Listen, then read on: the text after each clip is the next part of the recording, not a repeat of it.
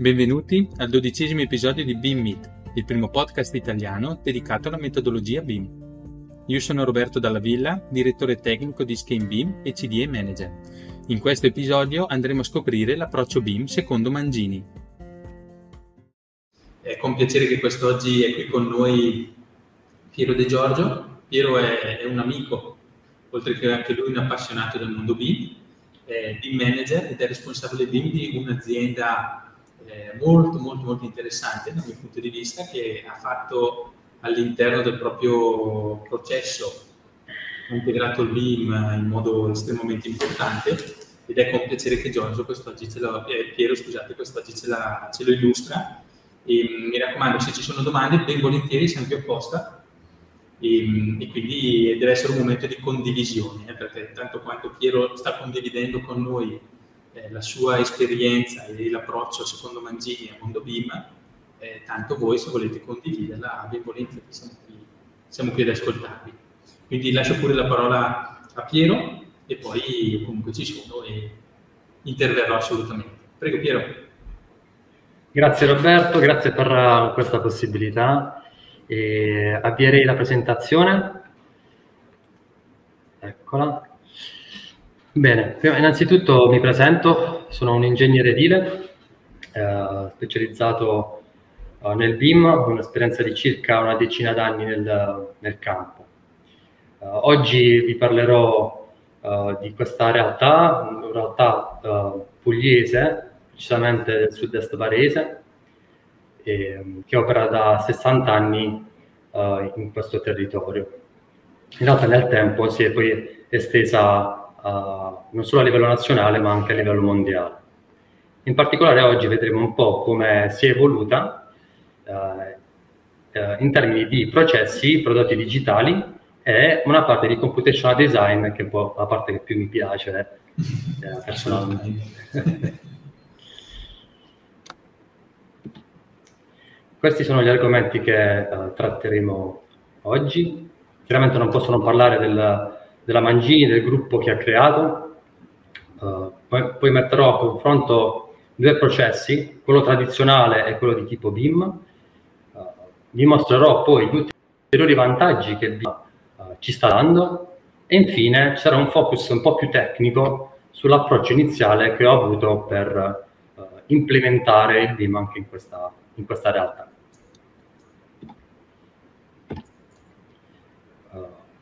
chi è è la Mangini Group. Uh, ha diverse divisioni al suo interno, uh, storicamente conosciuta per uh, la divisione Workspace che opera nel settore terziario.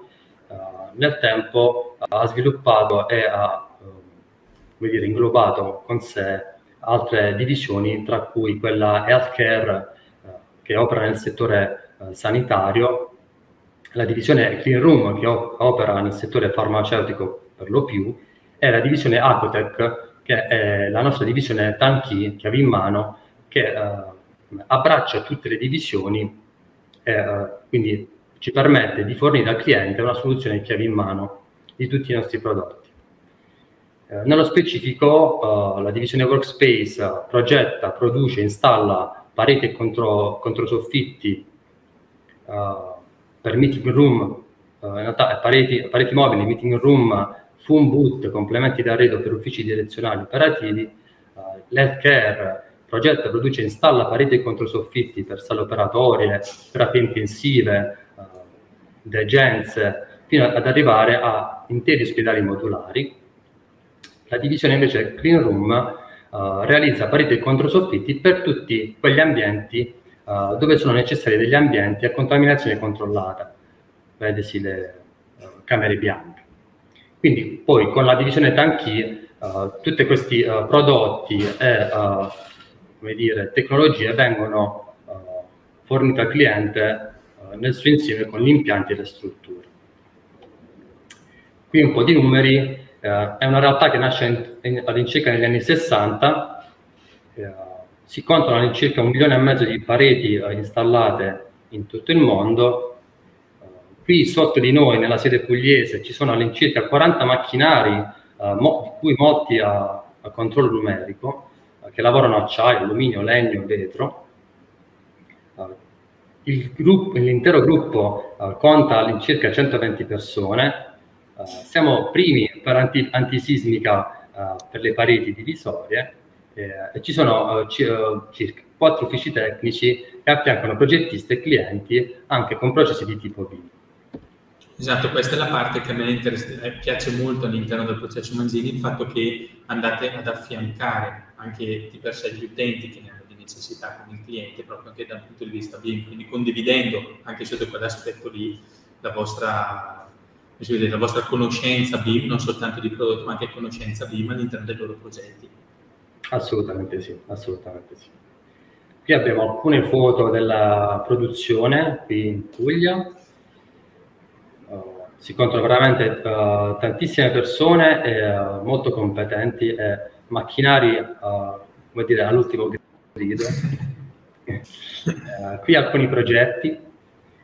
come potete vedere, la varietà dei progetti spazia da, veramente dalle sale operatorie a uffici, quindi veramente un abisso tra una cosa e l'altra qui ulteriori prodotti e progetti uh, fatti nel tempo, quindi casi, casi reali.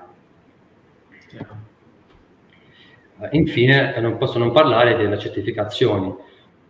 Ogni giorno produce certificazioni su certificazioni, siamo conosciuti per uh, i nostri prodotti antisismici, le nostre soluzioni progettuali antisismiche, chiaramente non mancano certificazioni acustiche, antincendio e ambientali.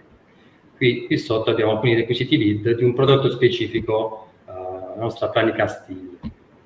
In ogni caso, se si ha bisogno, uh, possiamo produrne informazioni e schede tecniche specifiche di ogni prodotto.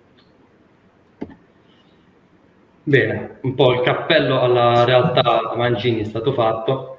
Assolutamente, adesso andiamo nel, nel concreto del video. Sì, nella, nella parte che più ci piace. Assolutamente. E, ehm, quindi eh, il processo qui adesso è bello corposo, cerco di fare una, veramente una estrema sintesi di quello che eh, si è fatto e si sta facendo. Da circa 15 anni la Mangini um, già ragiona in termini di sistema informativo, database, informazioni collegate, software collegati, in modo tale da non perdere o perdere il meno possibile le informazioni nelle diverse fasi che si, uh, si susseguono. Quindi uh, quando sono entrato in questo team ho trovato già qualcosa di abbastanza maturo. Non posso definirlo BIM, perché la letteratura ci dice altro, ma si avvicina parecchio. Quindi per me è un BIM beta, mm, un semi-BIM, non lo so come chiamarlo. Comunque siamo lì. Quindi fare uh, il salto uh, o comunque l'evoluzione, il mutamento tecnologico, infrastrutturale, informativo non è eh, così semplice rispetto magari a uno studio di progettazione classico. In particolare, eh, il processo che andremo a vedere ehm, si focalizzerà sulla uh, fase di progettazione e produzione di pareti, che è l'aspetto più caratteristico di questa azienda uh, ed è l'aspetto più manifatturiero dell'azienda. La parte impiantistica uh, che avevo in mano Uh, l'ho, tra- l'ho, volutamente tralasciata, uh, visto che comunque sul tema BIM ne abbiamo viste tantissime cose, quindi siamo, come dire, uh, spero, formati su questo. Quindi le fasi principali che si susseguono sono fondamentalmente cinque. Abbiamo la prima fase di preventivazione, una volta che il cliente poi approva il, il cosiddetto preventivo, l'offerta economica, si parte con la fase di conferma dell'ordine, una volta che la conferma dell'ordine o eh, possiamo anche come dire, assumere come un progetto esecutivo eh, va dato l'ok del, del cliente, abbiamo una fase di produzione degli elementi, delle componenti, poi una fase di spedizione, montaggio in cantiere e infine una consegna lavori del tutto. Questa è la prima fase. Come va letta uh, come va, come va letto questo diagramma di flusso? Eh, in blu, che risalta abbastanza, um, sono, ho individuato le piattaforme software. Uh, in linea tratteggiata e poi uh, quel pacchetto di documenti è un po' l'output uh, che il, il software ci tira fuori e eh, i rombi in alto solitamente sono i dati di input e poi va letto da sinistra verso destra chiaramente.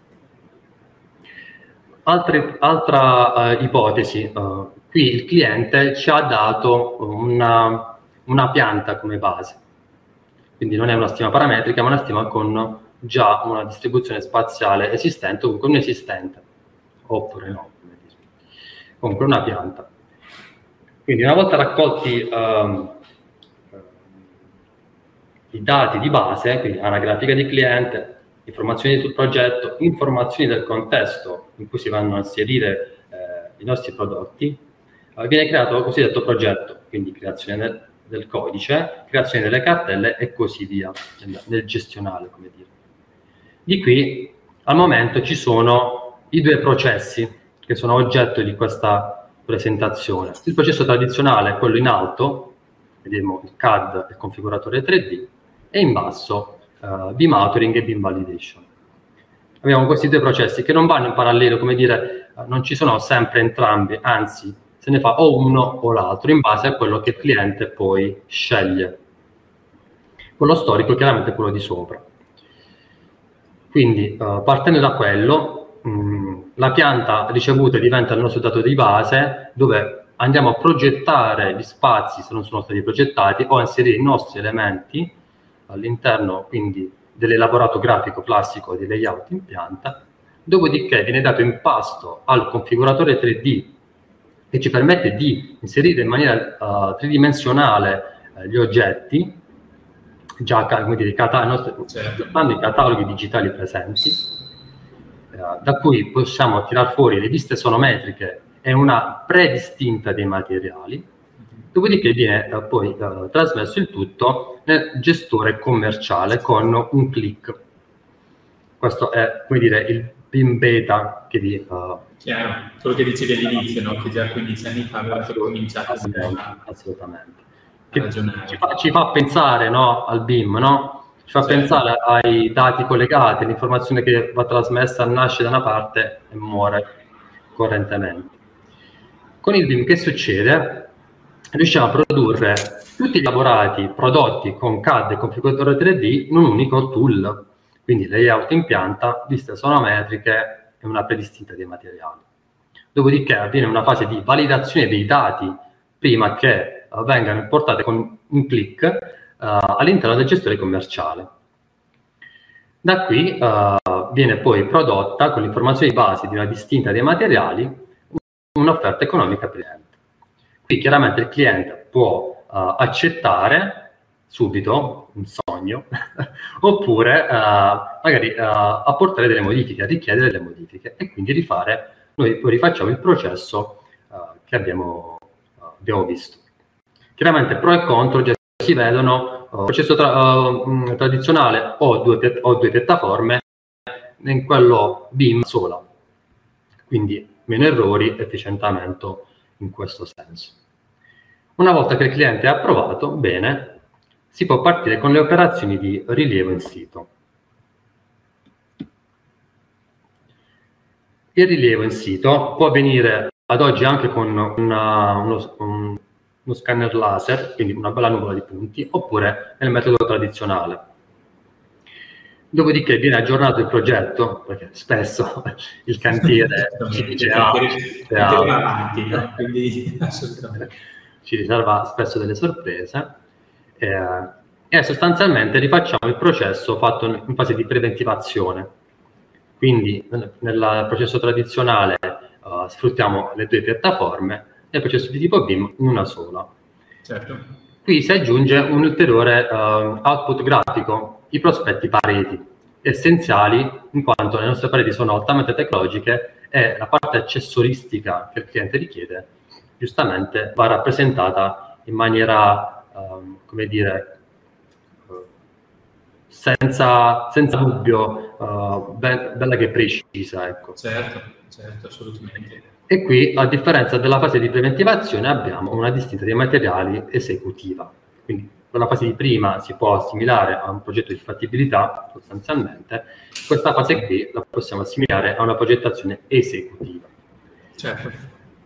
Una volta che il cliente poi approva anche uh, uh, il progetto esecutivo, come dire, uh, possiamo inserire con pochi clic, alle volte anche un solo clic, la distinta dei materiali all'interno dell'IRP aziendale. Anche questo ci fa pensare a, il, non, il, non, inserimento del dato manuale ci fa pensare ok, mi sono avvicinando di oggi, quindi il mondo BIM. Loro già, già ce l'avevano dentro, già pensavano in questa maniera sono molto contento di collaborare con loro in questo senso. Sì, infatti anche per quello che dicevo, secondo me è un bel esempio da portare, proprio perché è partito ancora prima che ne si ragionava in BIM, però hanno capito l'importanza no? di riuscire ad arrivare attraverso determinati strumenti ad avere un prodotto così come complesso anche il vostro prodotto, ad avere una distinta materiali e quindi avere tutta una serie di informazioni con un pre-BIM. Adesso poi con il tuo lavoro, il lavoro di tutto l'ufficio BIM all'interno, eh, effettivamente questo è un vantaggio di per sé. Molto Assolutamente, importante. riescono a essere rapidissimi nella produzione di un preventivo. E certo. con lo stesso lavoro fatto in quel, in quel tempo breve riesce a essere utilissimo, anzi è la base su cui si basa poi uh, il, il, prodotto finito, la produzione, poi tutto quello che viene dopo, eh, è una cosa di grandissimo valore. Cosa avviene dopo? Chiaramente eh, le fasi di produzione, montaggio e consegna lavori. Una volta uh, importata la distinta all'interno dell'IRP, si passa all'elaborazione delle distinte per, per, le varie, per i vari reparti, sì. Quindi vengono prodotte schede tecniche, schede di lavorazioni, schemi di montaggio se necessari, eh, e vengono poi eh, gestiti gli ordini di produzione e magazzino. Ho riportato eh, questi output con asterisco da CAD o BIM perché l'output dipende dal processo che abbiamo intrapreso all'inizio. Chiaramente, se ho intrapreso il processo di tipo CAD, avrò, conosciamo bene, tanti file CAD scollegati tra di loro e avrò un cer- una certa soglia di attenzione su di essi e magari un certo margine di errore. Con un software di tipo BIM, quindi con un BIM authoring, eh, riesco a gestire tutto all'interno della stessa piattaforma, l'output è, eh, quindi l'elaborato grafico, è un'estrazione del database iniziale eh, di questo strumento. Quindi molti meno errori, coordinamento al massimo del livello che si può raggiungere. Quindi dopo queste fasi si passa alla fase di fabbricazione e assemblaggio dei componenti, quindi come input abbiamo schede tecniche e schede di lavorazioni, la spedizione della merce, il montaggio in cantiere, avendo come dato di base il tracciamento delle pareti o gli schemi di montaggio, e infine una consegna lavori con, con la produzione di un verbale di corretta posa in opera. Questo sostanzialmente è l'intero processo eh, che avviene in, uh, in Mangi con le due possibilità tradizionale e BIM. Certo. Entrambi i processi sono molto efficienti, però adesso vediamo cosa ci dà uno e cosa ci dà l'altro. Questi sono gli output che uh, la Mangini uh, da qui a 15 anni uh, ha prodotto e produce. Quindi degli assonometrici con gli elementi piazzati sul layout di pianta, qui in alto a sinistra, in alto a destra abbiamo l'esempio di una camera bianca semplice ma piena di informazioni, quindi il configuratore 3D non è così banale, ha in sé tantissime informazioni. Ahimè, eh, la creazione eh, degli oggetti digitali non è così semplificata come un demountering di oggi. Si basa su una, dire, un linguaggio di programmazione quindi non tutti i tecnici possono approcciarsi, uh, a questo strumento. In ogni caso abbiamo codici, pannelli, finiture, uh, dotazioni elettriche, eccetera, eccetera. Infine, da questo strumento riusciamo a tirare O, nel senso uh, la nostra distinta, in realtà questa distinta è anche arricchita dai prezzi. Mm-hmm. Quindi sostanzialmente uh, la, la, fascia uh, superiore è uh, composta dai dati del cliente, l'anagrafica del cliente e l'anagrafica del, del progetto. La seconda parte in colonna abbiamo il codice degli articoli, le descrizioni degli articoli, la quantità, le dimensioni, unità uh, di misura e il prezzo per ogni articolo, con infine il totale. Questo è uh, l'obiettivo che si voleva come dire, raggiungere con le piattaforme di tipo BIM. Certo. E ci stiamo, ci, stiamo, ci stiamo lì, siamo arrivati.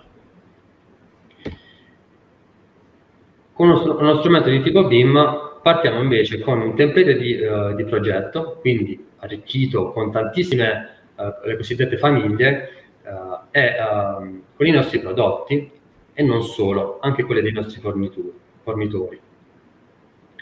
E settati anche all'interno le cosiddette viste di modelli di vista, così che riusciamo a produrre velocemente infinite viste barra tavole grafiche.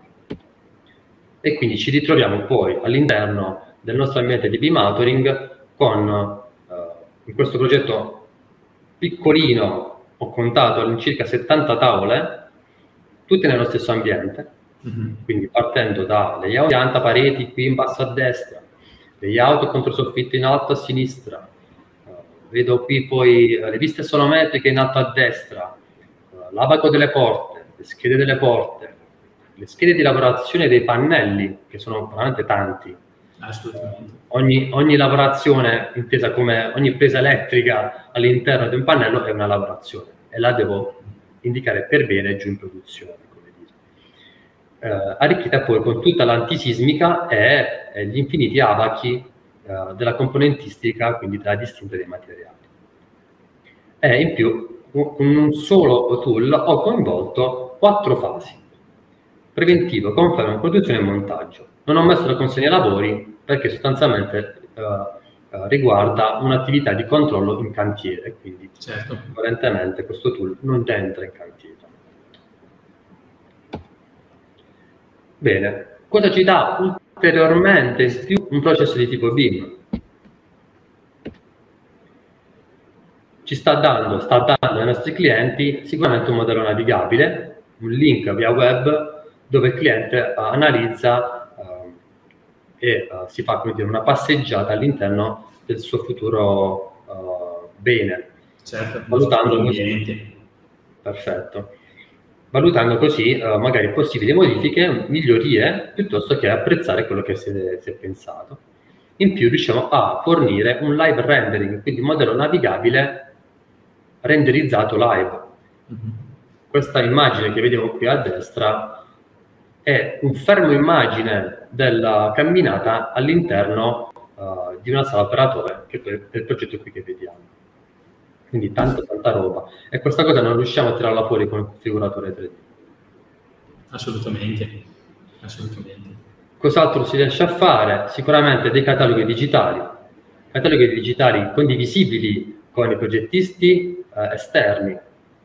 Altra cosa non fattibile fa- eh, con il configuratore esterno, perché è chiuso, è, è, lingua- è proprietario, quindi non riusciamo a condividere uh, i nostri oggetti all'esterno.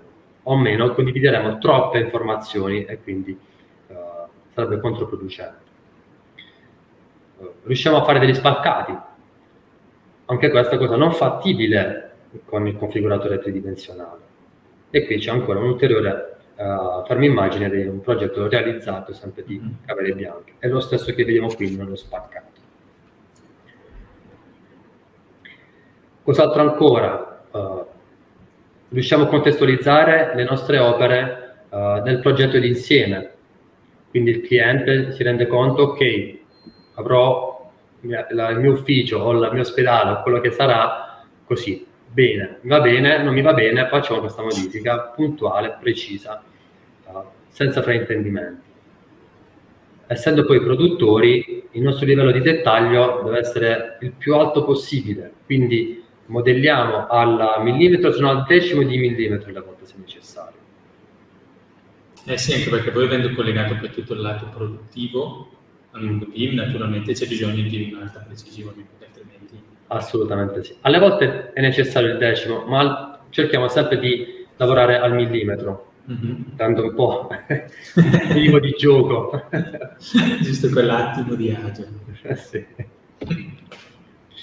Cos'altro ci permette di fare un, un, processo di tipo BIM? Beh, clash detection. Chiaro. Il nuovo codice della, degli appalti uh, ne parla pesantemente. Bene, siamo così a, a, a cavallo. Come possiamo vedere, la, la prima verifica uh, fatta girare ci portava una novantina di uh, interferenze. Dopo aver portato le modifiche che abbiamo ritenuto necessario, siamo arrivati a un terzo di uh, interferenze che abbiamo deciso di risolvere poi in cantiere oppure non uh, dire, importanti in questa fase. Certo. Perché eh, le interferenze ci saranno, ci sono in fase di progettazione, però è bene, come dire, prevederle così che quando arrivo in cantiere so che avrò quella problematica e già l'ho prevista e quindi non ho senza paura uh, l'intervento. Altra cosa tantissima, questa è una roba freschissima, è la BIM Validation.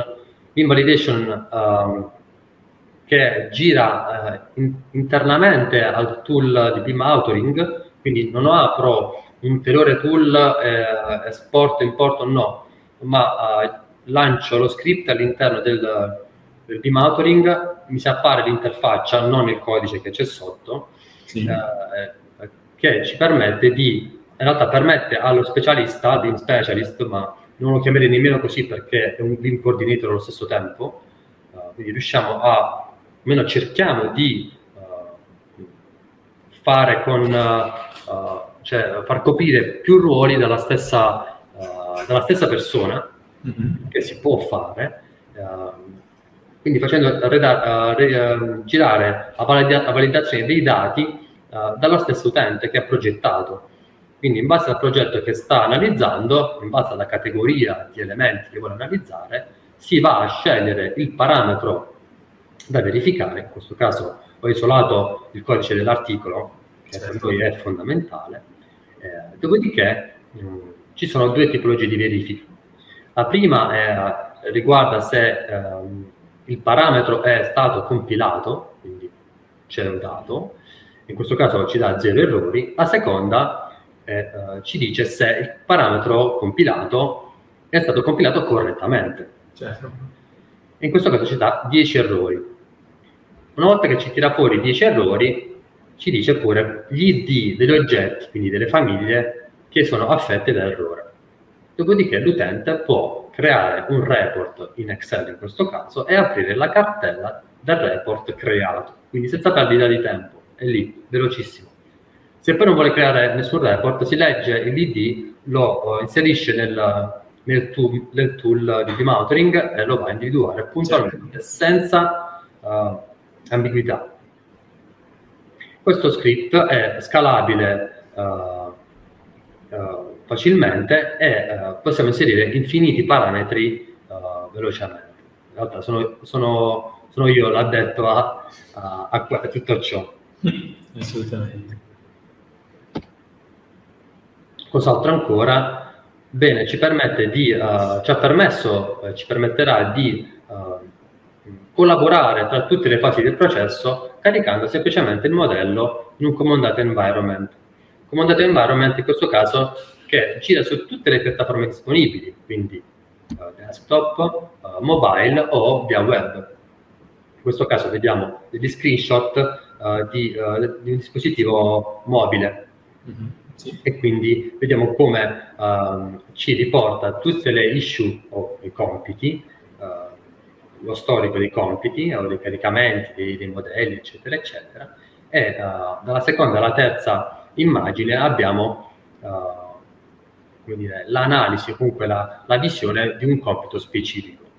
Questo strumento, chiaramente è uno strumento a pagamento, ci permesso, ci permette di ancora una volta di uh, diminuire e azzerare l'errore in produzione, progettazione, montaggio, in tutte le fasi.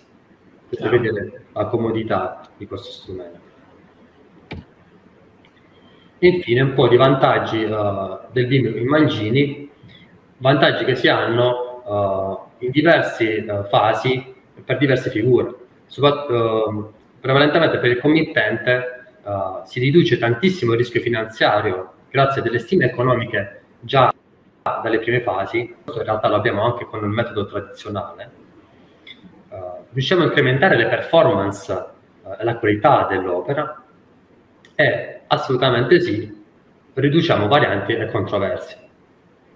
In fase di progettazione riusciamo ad avere uh, dei lavorati più accurati, uh, delle correzioni automatiche a seguito delle modifiche, e questo è un grandissimo salto tecnologico, e, e um, una um, visualizzazione del progetto più accurata e immediata. In fase di fabbricazione e montaggio uh, riusciamo a portare il, il modello in cantiere, è bellissimo questo, il, nostro mod- il, nostro modello diventa poi la base per la fabbricazione eh, e il montaggio. Riusciamo ad essere uh, reattivi a delle modifiche, anche delle esigenze di produzione, come dire, non riusciamo a produrlo perché è molto piccolo, è molto grande, uh, o delle lavorazioni sono molto particolari e quindi uh, in, pochissimi, in pochissimi clic, come dire, riusciamo a apportare le modifiche necessarie. Eh, in fase di chiusura dei lavori e eh, uso dell'opera, ottimizziamo lo scambio dei dati, lo scambio delle informazioni tra uh, la consegna e la messa in servizio dell'opera. E in più, se il cliente è come dire, un, un cliente facoltoso, uh, può integrare il nostro modello, che poi sarà il suo modello, e i suoi sistemi di facility management. Come potete vedere, il BIM ci dà tanta, tanta altra roba. Chiaramente sostituire il processo esistente con uno nuovo, essendo il processo, il processo esistente già ben strutturato, uh, è un bel lavoro. Non a caso uh, abbiamo qui uh, Roberto che ci, ci supporta anche in questo quando, quando, riesce.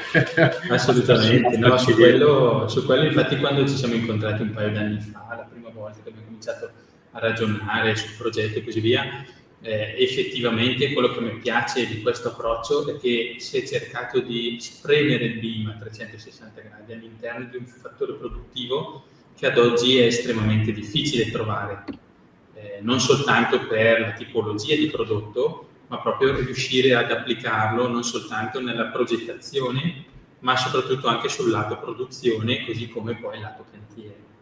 Quindi effettivamente a me è quello che è sempre piaciuto del progetto che, che si è intrapreso, che si è portato avanti e, e, che si è raggiunto proprio perché ha dato una bella, come si può dire, ha segnato un bel passo all'interno anche proprio del mercato italiano e secondo me ne valeva la pena anche oggi presentarlo e, e far vedere dove si è arrivati proprio perché può dare molti stimoli a tanti, a tanti utenti, non soltanto nel vostro settore, ma proprio nel mondo BIM a 360 gradi. Sì, il nodo, il nodo principale è quello poi della, come dire, uh, ho creato il mio modello informativo nel BIM Authoring, ok, tutte queste informazioni, come posso farne tesoro, come posso uh, utilizzarle fino alla fine? Quindi come posso trasmettere, in questo caso nel mio ERP, è lì il nodo, il ponte il collegamento fra le due piattaforme, tra i due sistemi di gestione, chiamarli, non lo so, forse mi sbuca, tra un sistema di gestione e un database, mh, mm, non lo so, uh, è lì che eh, si sta lavorando, è lì che c'è tanto del lavoro da fare.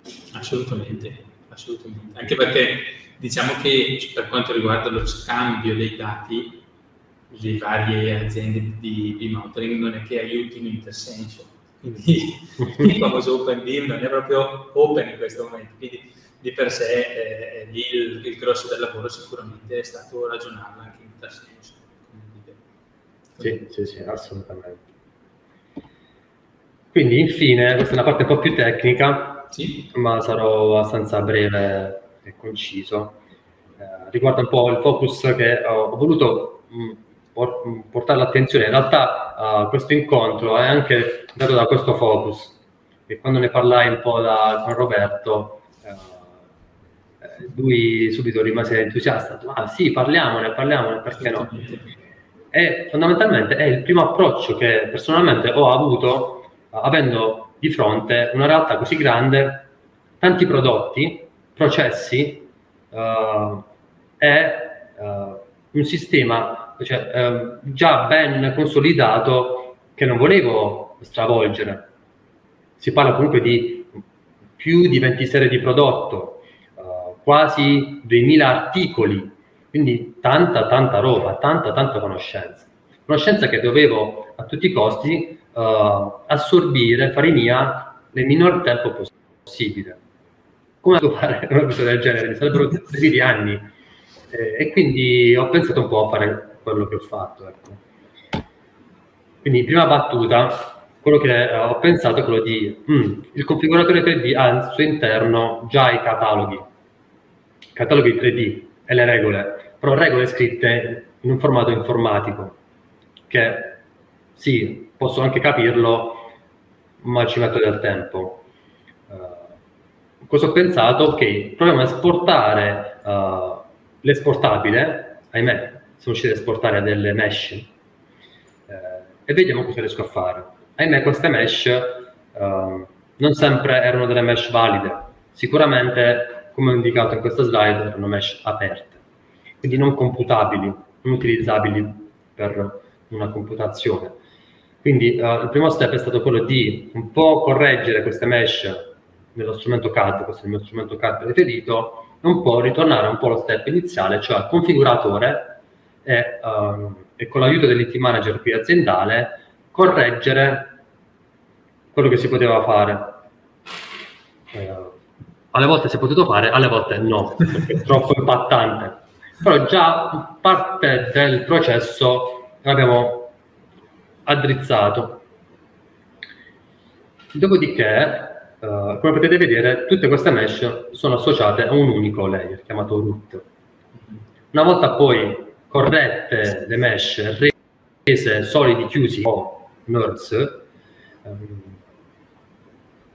ok, potevo lavorarci in termini di computational design. Quindi avevo visto che c'era la possibilità di uh, trasmettere da un CAD al B-Motoring uh, con non tante cose. Quello in alto a sinistra è un po' tutto il codice messo su. Codice tra virgolette è un programma, è un programma di, uh, di uh, è un programma di programmazione visuale, scusate il gioco di parole, uh, quindi non è proprio codice informatico. Di qui ho, ho, creato velocemente con base Excel i layer i layer che poi sono stati i nomi delle famiglie e i sottolayer che sono poi, saranno uh, le sottocategorie delle famiglie. E um, una volta fatto questo ho associato i solidi chiusi corretti ai layer, uh, ai layer relativi, questa è stata un'operazione manuale ma molto rapida, e dopodiché ho fatto dei test di uh, traslazione e trascrizione uh, nella, uh, nello strumento nativo BIM. Quello che è uscito fuori, bene, ho avuto il mio catalogo light, uh, come così dire, di quella serie di prodotto. Quindi ogni famiglia poi aveva il nome di famiglia ereditato da uh, computational design, dal nome del layer, il nome del tipo scritto da computational design che leggeva uh, un Excel la categoria scritta attraverso computational design e poi nelle caratteristiche di visibilità le sottocategorie uh, dell'elemento, in questo caso porta, ben associata. Cosa vuol dire? Che se voglio non vedere la maniglia in una vista di pianta, mi basta spegnere uh, la sottocategoria MG maniglia. Certo. E così ho, avevo ottenuto in pochissimo tempo um, conoscenza dei, dei prodotti, quindi conoscenza del prodotto che non è così banale, a un livello molto alto, non massimo, infatti la minuteria non, è, non essendo presente nel configuratore 3D, uh, eh, non mi ero nemmeno io curato di questo. Però immaginiamo in termini di load, uh, load E, load F. Mm-hmm. in termini di processo sono riuscito ad entrare senza uh, impattare tantissimo, uh, anzi quasi silenziosamente nei loro processi e, e quindi poi ottimizzare uh, fare quindi una, un'analisi dello stato di fatto, come dire, in punta di piedi, uh, per poi proporre loro, mh, come dire, una via da percorrere e uh, di mutamento e trasformazione. Questa è la schermata che io avevo di fronte tutti i giorni, immaginate un doppio schermo, uh, a destra un software, a sinistra due software, di cui quello in basso a sinistra è il processo di trascrizione uh, verso dal, dal, CAD al BIM, come dire.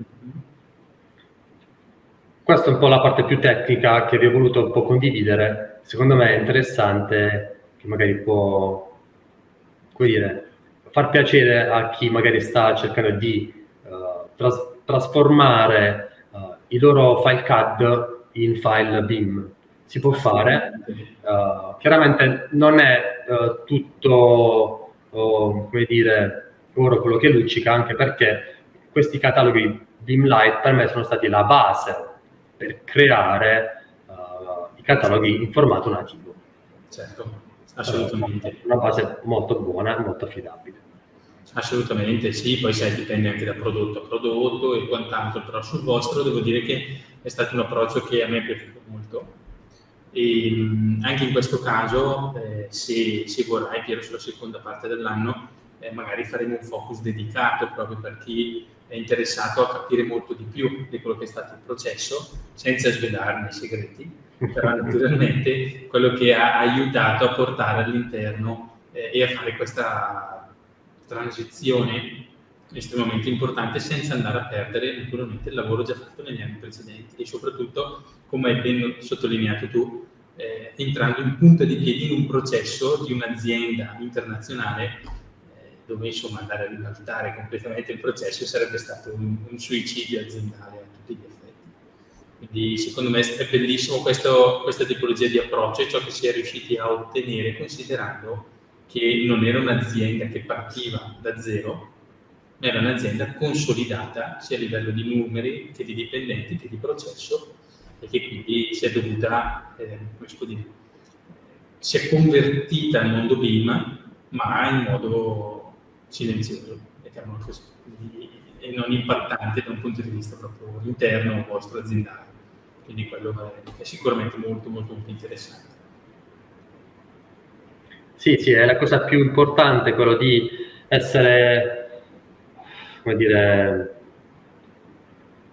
mm, sì, la parola impattante è forse la più corretta, mm, sì. non stravolgere troppo quello che già esiste perché funzionava bene, chiaramente le esigenze del, del mercato sono sempre in mutamento e quindi bisogna essere abili a mutare con il mutare del, del mercato, essere flessibili, adattabili, no? Quindi eh, mi sono trovato veramente in un ambiente in cui pronto, accogliente e flessibile assolutamente. Quindi riusciamo a tenere entrambi i processi, eh, ma prima o poi eh, uno andrà, passerà, passerà, passerà, a miglior vita. Assolutamente, la strada è, la strada è segnata, devo dire proprio di sì. Bene, ottimo. Piero, ti ringrazio molto dell'approccio, cioè, dell'approccio e di averci informato di, di come hai affrontato tutto. Grazie mille e buona serata a tutti. Grazie Piero. Arrivederci, arrivederci.